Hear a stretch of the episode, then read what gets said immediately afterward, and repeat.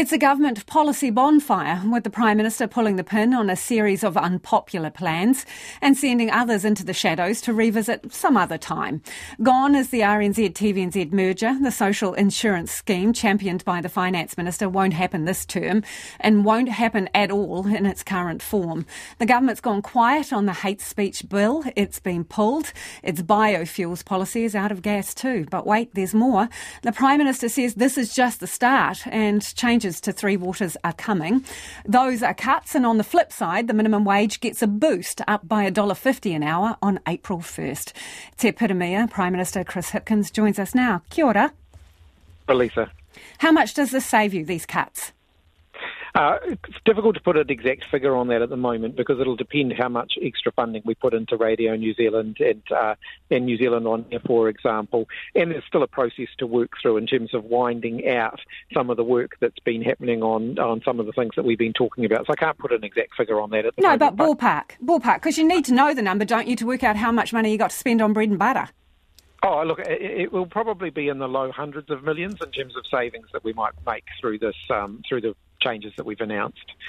But also bear in mind that this wasn't just about saving the government money as well. So some of these things will result in flow-on savings to others. So the biofuels, not going ahead with the biofuels mandate, will ultimately save consumers money because they won't pay extra when they fill up their car at the pump. The work around social unemployment insurance and so on, that will ultimately mean that there won't be an increase in costs in that area. So this isn't just about saving the government money, it's about reprioritising and refocusing as well, and there'll be flow-on benefits to others from that. If the savings are in the low hundreds of millions, how much of this is about saving you from politically unpopular policies? I think one of the challenges as a government is, we've got a lot on our work program at the moment, and more has been added by recent events. So we've now got to respond to the flooding in Auckland, and that's going to require some time and energy. We have got cost of living issues that are very pressing and very urgent and very here and now. And that means that to some extent we have to look and say, okay, well, what in the work program isn't a priority right now? And that means that we've had to make some changes there. Okay, TVNZ, RNZ merger gone. So from today, consultants and people working on that project, some of them getting between $6,000 and $9,000 a week, they're off the payroll, are they, as of now? Like I said, there's a process to wind back the work that's been done around that. That'll happen. I don't want to put a timetable on that because there'll be obligations made in there that will need to be honoured, and I'll leave that to the people managing that process to manage those. But time is money. The longer it drags on, the more you're spending. So ballpark for wrapping that up? Oh, I'd certainly expect them to be moving with haste to do that. Okay, you've indicated an extra $5 to $12 million for RNZ. Is that a one-off or a yearly commitment? My understanding, basically we expect that we're going to have to put extra money in every year to Radio New Zealand. There's a gap in Radio New Zealand's baseline. Its costs have gone up. And in order to be able to continue to deliver the same level of content, the same level of product to New Zealand listeners and people accessing RNZ content through other means, they'll need extra funding to do that. And that can be between, I think $5 million in the early years, and that will continue to increase. So we'll need to make sure that we are funding that. You described that as for sustainability, so that's just to keep the lights on, right? What about additional funding if you want to see more New Zealand stories on air? Well, that'll be a conversation that we'll be having over the next little while. The Minister for Broadcasting will bring now that we've taken one option off the table, which was the option that we were pursuing before.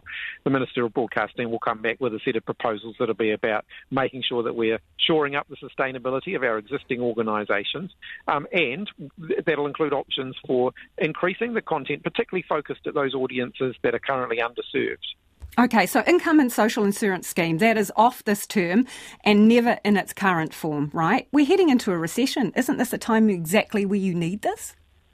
Well, even, under the previous proposals, it would be some time before people would enjoy the benefits of that. So what we're talking about is let's have another look and see whether there are other ways that we can meet the need that's there. We're not saying never. We're saying that right now, when people are facing these increased costs, that's not the time to progress it. But no time frame is never. Well, look, like I said, there are other things that we can look at. There are gaps. There are equity gaps in our current system. We absolutely acknowledge that. But we've also got to acknowledge that there are very pressing priorities that we need to deal with right at the moment. Has the Party for Workers abandoned workers in favour of business?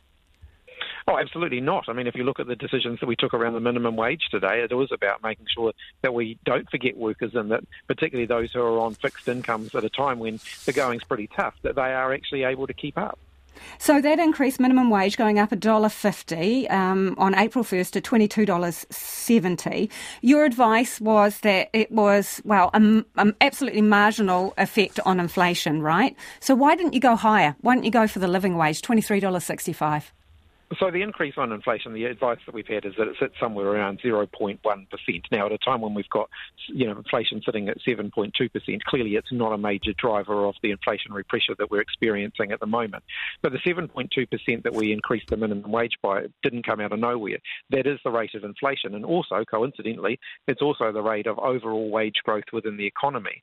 So this is about making sure that those who are on the lowest incomes, and there's about 60,000 people who are, working full-time on the minimum wage, it's about making sure that they are keeping up and not being left behind, because other people's wages are going up by about 7.2% on average. It is about making sure that minimum wage workers don't miss out in that equation. Prime Minister, today you stood at the podium and you canned some fundamental Labour policies, the merger, income insurance, policies that are tagged to your party. Are you abandoning your principles, burning the furniture to save the house this election year? No, absolutely not. It is about saying that, when circumstances change, when the situation changes, the government needs to refocus its energies on the most pressing priorities. And we acknowledge that at the moment, the economic going's pretty tough, and that's where I think New Zealanders want to see us focused. Te Piramia, Chris Hipkins, thank you for joining us.